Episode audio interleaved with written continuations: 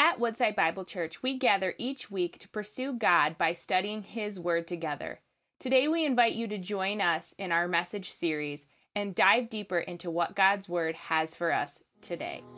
We're so blessed that you're here, and I will share uh, my affection of that to uh, Ben Kelly, one of our elders here, uh, that we are blessed to have you as a part of our service today and what God is doing at Woodside Troy. My name is EJ. I'm one of the pastors here, and uh, Pastor Chris is uh, probably right now over the eastern seaboard as he's uh, traveling back from Africa with a few other of our pastoral team and a number of other dads who uh, had the opportunity and privilege to serve in South Africa. We also, uh, this week, are certainly celebrating all that God did at Hope Week. Over 300 teenagers uh, and leaders from our campus alone. Thursday night, I got to witness uh, well over a dozen baptisms, powerful testimonies about what God is uh, doing and did through them uh, this past week. And, church family, if you need or you desire to be excited about the next generation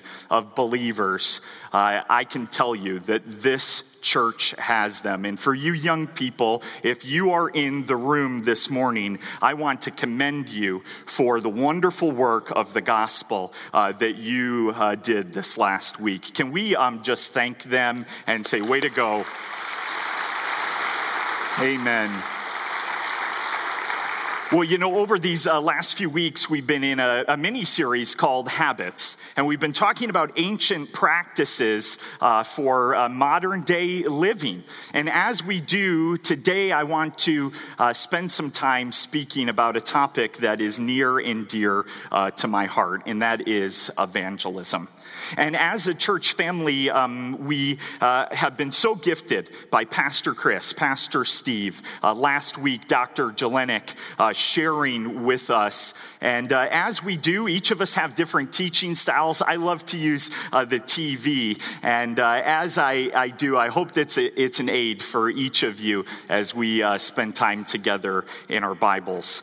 And as we do, um, I want to start off right off the bat and say uh, that this morning, I hope that we see through the text uh, that God transforms our small acts of obedience into big opportunities for the kingdom.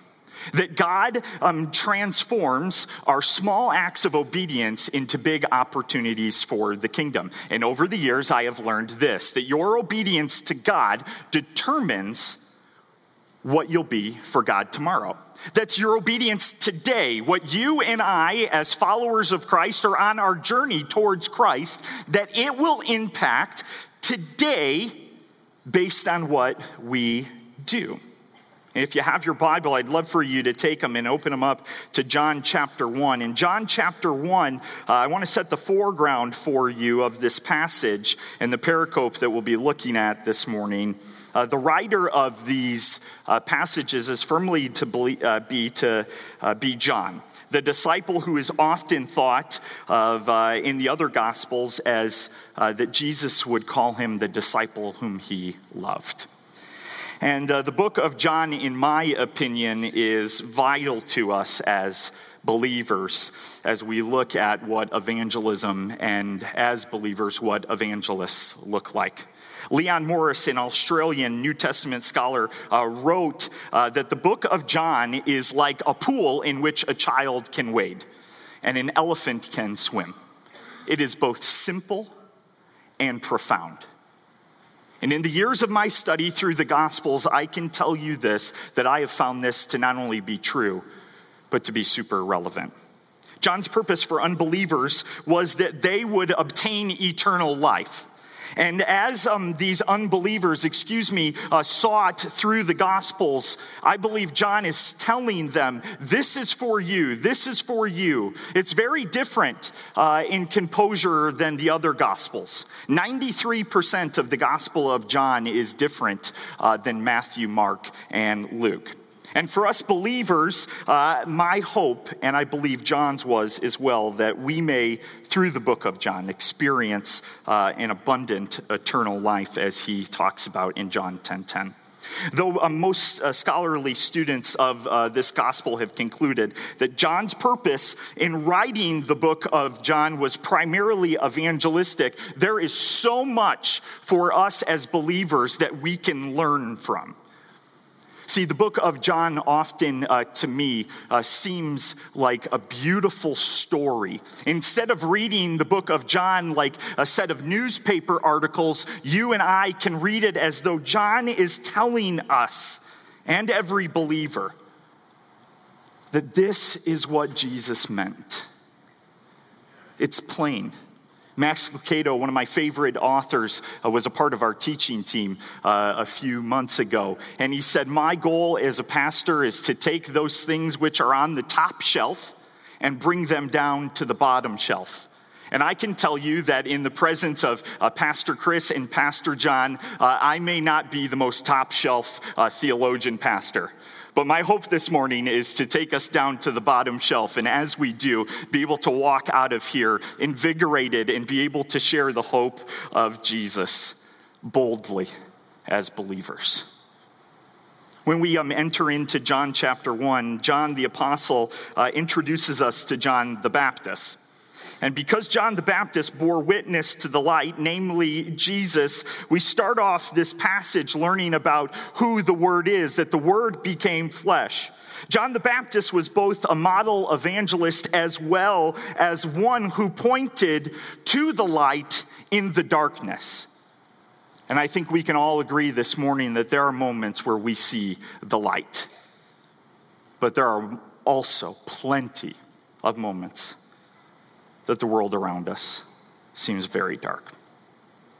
John the Baptist introduced the light to the dark world. He inaugurated Jesus' ministry, and therefore, mention of him um, was appropriate for the Apostle John because he led the way to Jesus' ministry. John the Baptist continued to witness to those around him. And right in the beginning of the text, within the first 40 uh, verses, we see John the Baptist and the Apostle John pave this way for Jesus' public ministry, where we start to see miracles performed, where we see the wedding feast, where we see Jesus meet the woman at the well. And this passage today is um, quite often skipped over because the beginning of uh, these verses seem to uh, just fly by.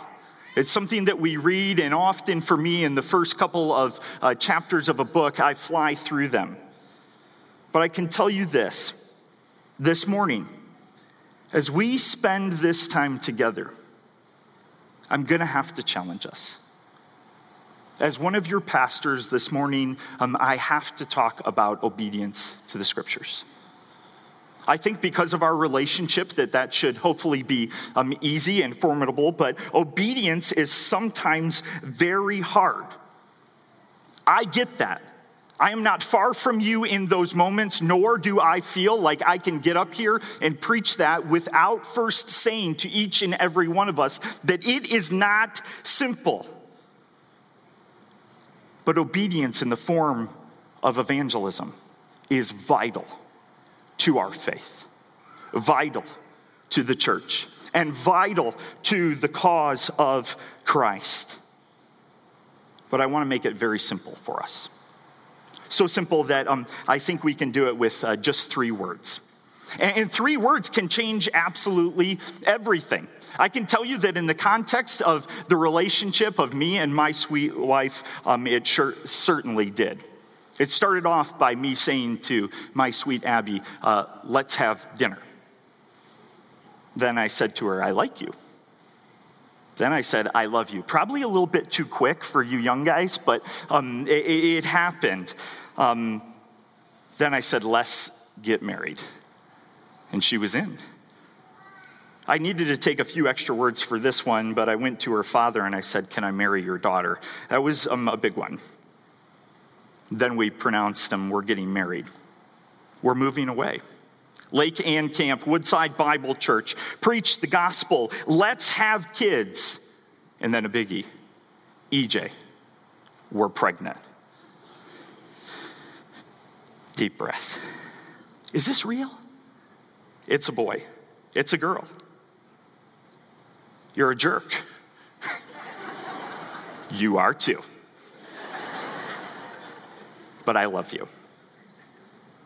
I'm so sorry. You're my girl. I love you.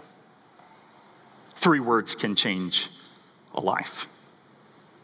And this morning, as we look into John chapter 1, we're going to see how Jesus calls uh, Philip and Nathanael in uh, John chapter uh, 1, verse 43 and onward. It says this The next day, Jesus decided to go to Galilee. He found Philip and said to him, Follow me. Now, Philip was from Bethsaida, the city of Andrew and Peter. Philip found Nathanael and said to him, We have found him of whom Moses in the law and also the prophets wrote, Jesus of Nazareth, the son of Joseph. Nathanael said to him, Can anything good come out of Nazareth? And Philip said to him, Come and see. Then uh, Jesus uh, saw Nathanael coming towards him and said to him, Behold, an Israelite indeed, in whom there is no deceit. Nathanael said to him, How do you know me? Jesus answered him, Before Philip called you, when you were under the fig tree, I saw you. Nathanael answered him, Rabbi, you are the Son of God. You are the King of Israel. Jesus answered him, Because I said to you, I saw you under the fig tree, do you believe? You will see greater things than these.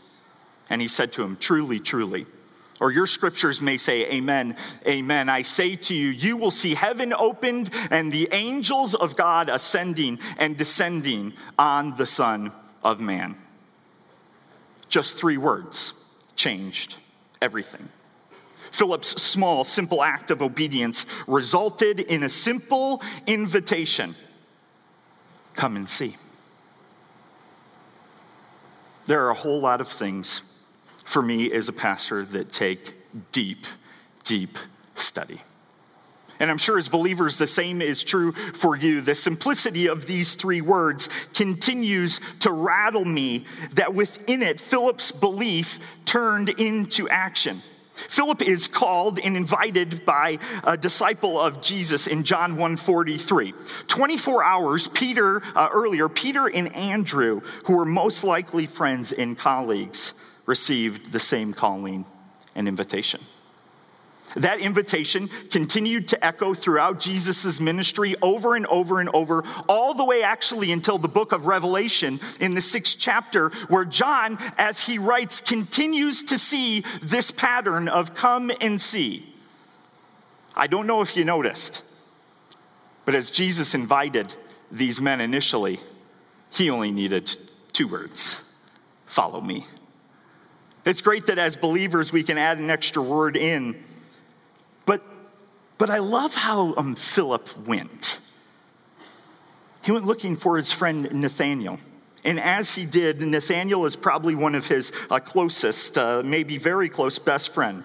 The pair were listed together in all four of uh, the gospel accounts of the disciple. And Philip had finally found the one that he was looking for. For ages in history, they had been promised a Messiah, someone to come, someone that was going to share with them this true meaning of life and life everlasting. And in this moment, everything changed. I hope for you that as I'm walking through the text this morning, um, that you're starting um, to think about your passion for Christ. See, because a passion for um, Jesus soon becomes a passion for telling others about Jesus. And this is what we saw happen. Here is a man that finally encounters the Messiah that he has been looking for, that he has been longing for. And when he finally meets him, when he finally chooses to follow Jesus with everything, he becomes passionate about other people. Church, the same is true for us. You know, as I was looking at this text, um, Philip didn't have to go, but he did. He was so overwhelmed by his discovery that Philip goes looking, uh, again, most likely for his best friend to share this good news. When he finds him, he is overjoyed. I can only imagine his excitement running around. And Philip says this He says, We have found him of whom Moses and the law and also the prophets wrote, Jesus of Nazareth, the son of Joseph. And Nathanael's response is brutal. Can anything good come from Nazareth? Ouch. I think of all the times that I've um, attempted to prepare dinner for uh, my family. Uh, very few times my wife would uh, share testimony too. But as I did, I get all excited. I prepare um, all the things, typically mac and cheese. I get the, the milk out, I get the uh, butter out, I get the little cheese packet, the noodles, I boil the water. I always forget to put the lid on so it boils over. I don't do the spoon trick. And I am excited to share my world's famous Annie's mac and cheese with my family. But I usually ruin it. I can only imagine Philip in this moment setting the table, preparing the meal, being so ready to share with his best friend. I found him, the Messiah, Jesus, he's here. And his friend responds by saying, Can anything good come from Nazareth? In any case, when Nathanael hears about Jesus, as a man who fulfills this messianic prediction of uh, Moses. His response is, um, again, not what we're hoping for. Nathanael was from Cana, another village north of uh, Nazareth. And it's likely that his comment tells us something about the rivalry of the region between the, Gaz, uh, the Galileans and those who lived um, in the Nazarene villages. Nazareth did not have a, um, a bad reputation in Jesus' day, but neither did it have a famous one. Nathanael is expressing this cynicism, this skepticism that he has about who this Messiah is, likely because there had been people from Nazareth in the past that have come out of the woodwork and said, I, I am him, I am the Messiah. These false teachers who attempted to bear witness, just like John the Baptist did but we're doing it about the wrong person. And Nathanael would have none of it. As Nathanael had none of it, Philip's challenge is appropriate to him. And as I was reading through a commentator, he said this evidence becomes convincing when it is appropriated personally. For many of us, as we go when we share the gospel, the good news, we invite somebody with a simple invitation like, come and see. Sometimes, and at least in my history, oftentimes, it hasn't been a gourmet meal. It has crumbled right before me. You would think after eight years of Bible college and seminary, working in a church for 15 plus years, that I would have it down, that everyone's response would be, That's him, there he is. But it's not. But the truth of the matter is that Nathanael in this moment revealed something very specific that is true for us today. And it's this that he was a skeptic. And skeptics are all around us. Actually, skeptics right now seem more prevalent than us as believers. Nazareth, how could the Messiah come from Nazareth, the anointed one? No way. I thought the Lord's anointed one was supposed to come from Bethlehem. Well, in this moment, I can only imagine what was pondering in his head. Do you know someone who's a skeptic of Jesus? I have some of my very best friends, my family members, who would find themselves in that category. Actually, uh, many of us have heard of the term uh, religious nones. Not like Catholic nuns, N O N E S, nones.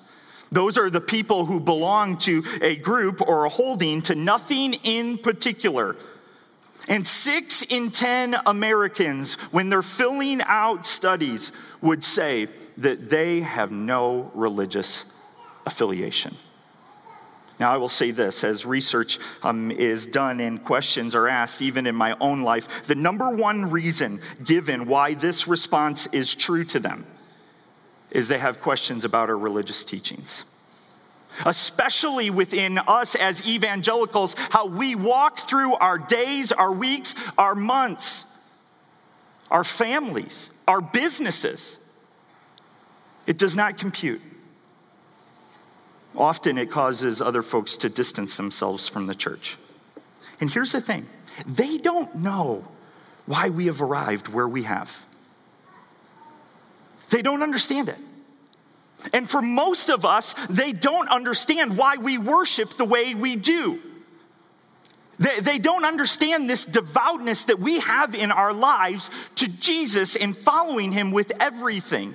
And because of it, their desire, instead of to affiliate with one who we believe is the Messiah, they pull back.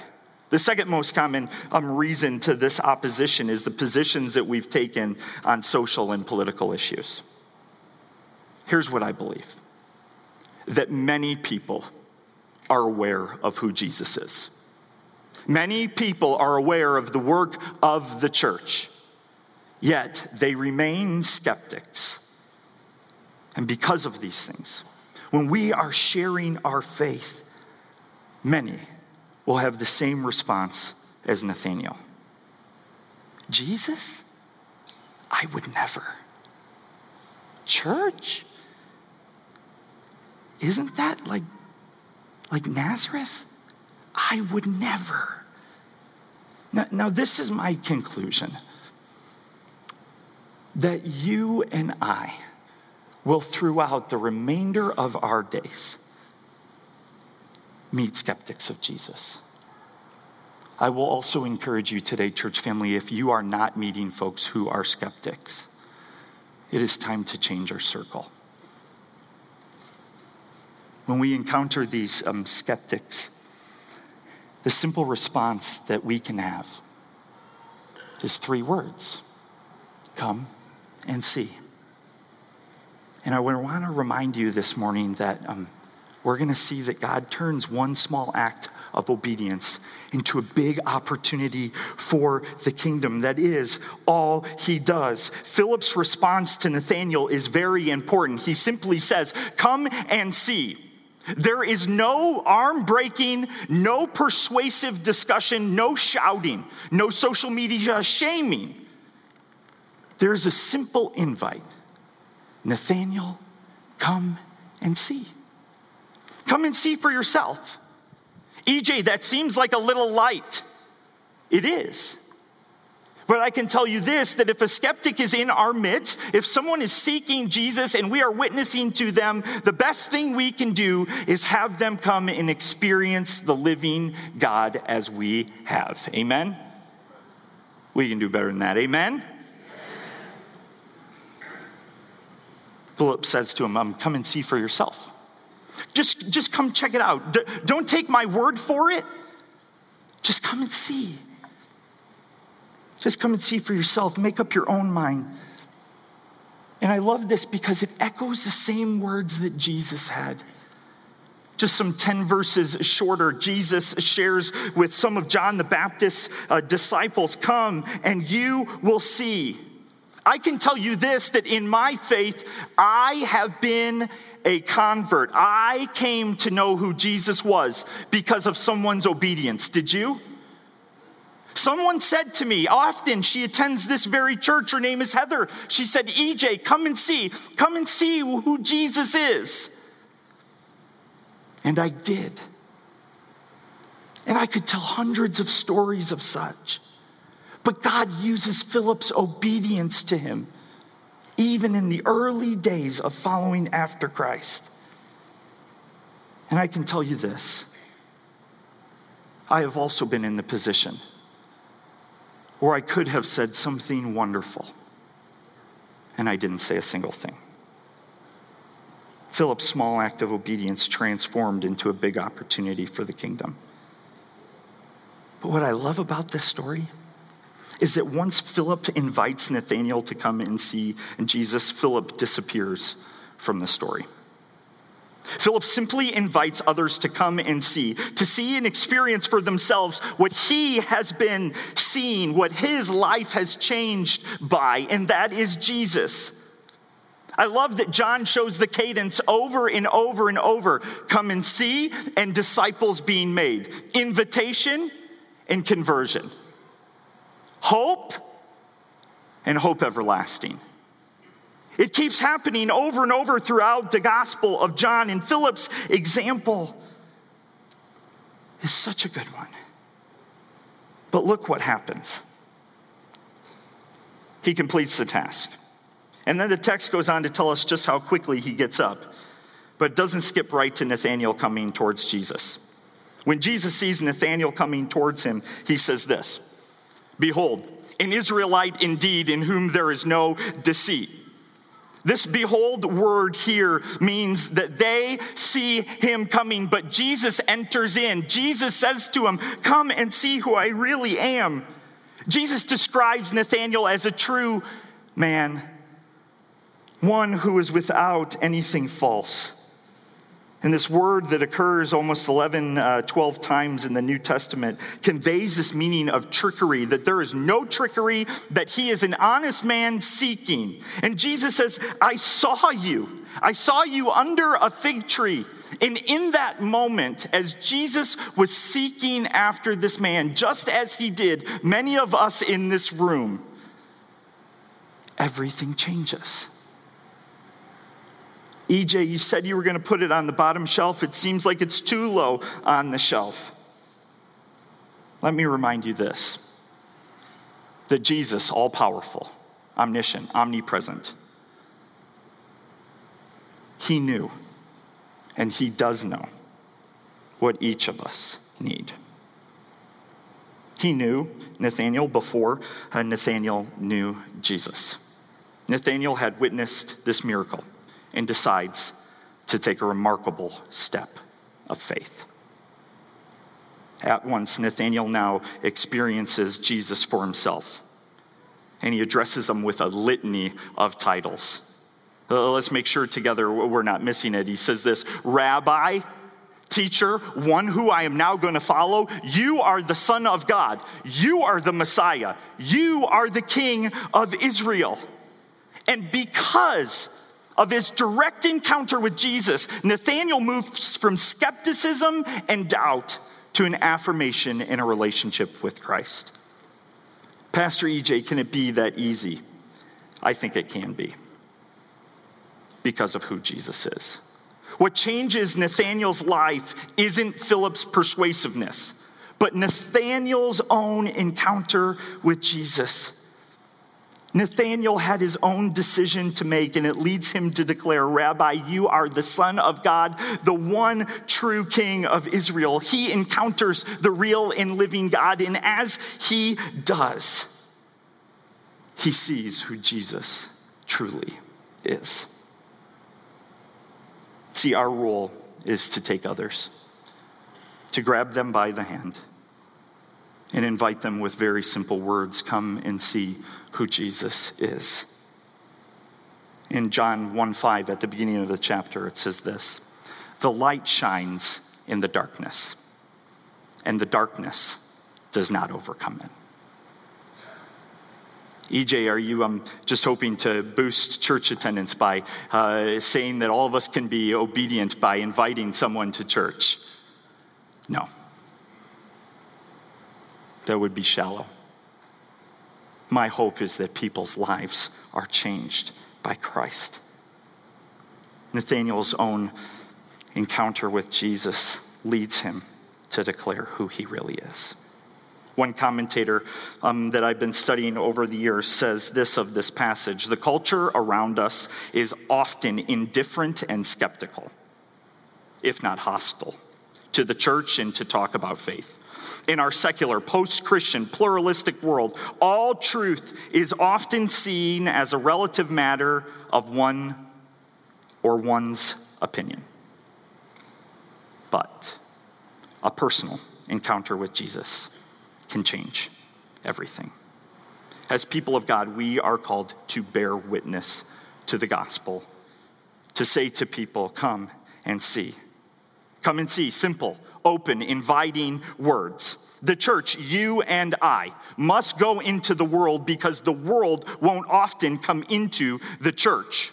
It is not an easy place to just show up, especially in the times that we live. And we know that.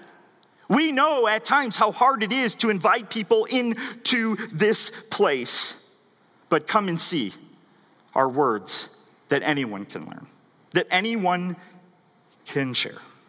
So please allow me um, to propose to a question or two to you.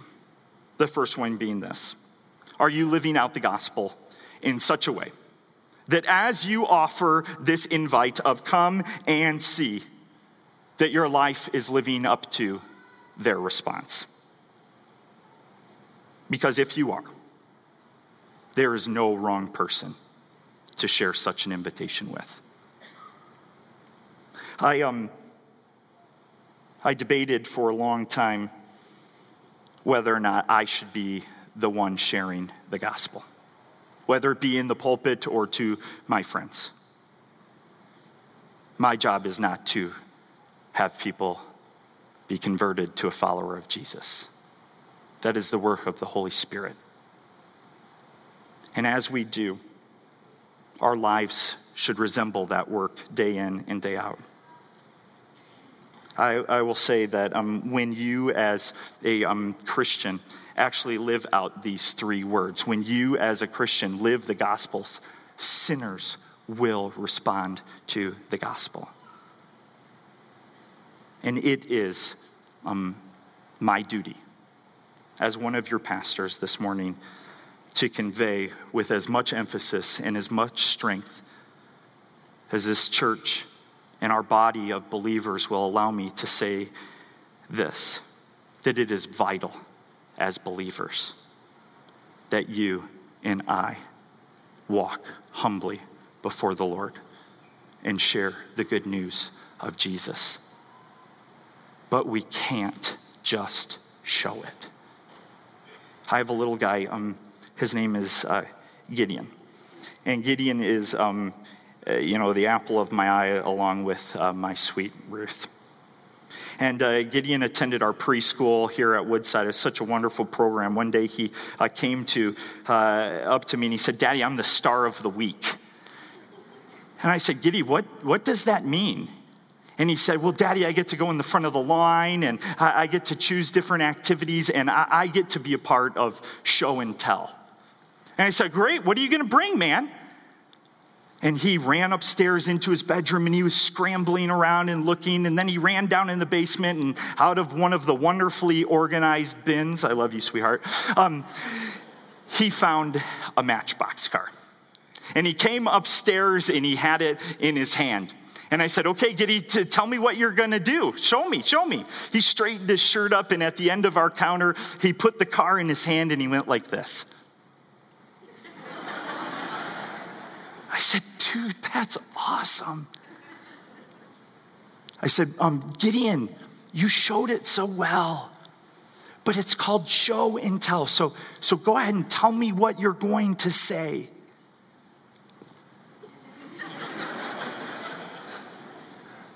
I said, Gideon, you, you can show me all you want, buddy, but, but you have to say it. And he looked at me and he said, Daddy, I don't want to say anything. I was thinking of this passage and I told him, I said, Gideon, when you put your hand out like this, you open the hood of that car. And as you do, you invite every one of those boys and girls to come up to you and say to them, Come and see. Just look. Friends, the greatest opportunity that we have as believers is to invite others into a life changing relationship with Christ. And when we do, our hope, our goal, is to, as people, preach the gospel to every creature. And it's as simple as saying to them, Come and see. Jesus um, certainly came to save the lost. He came to save um, the last and the least. His work is done, but ours as a church is just beginning. This morning, um, I want to end uh, simply by uh, sharing two things.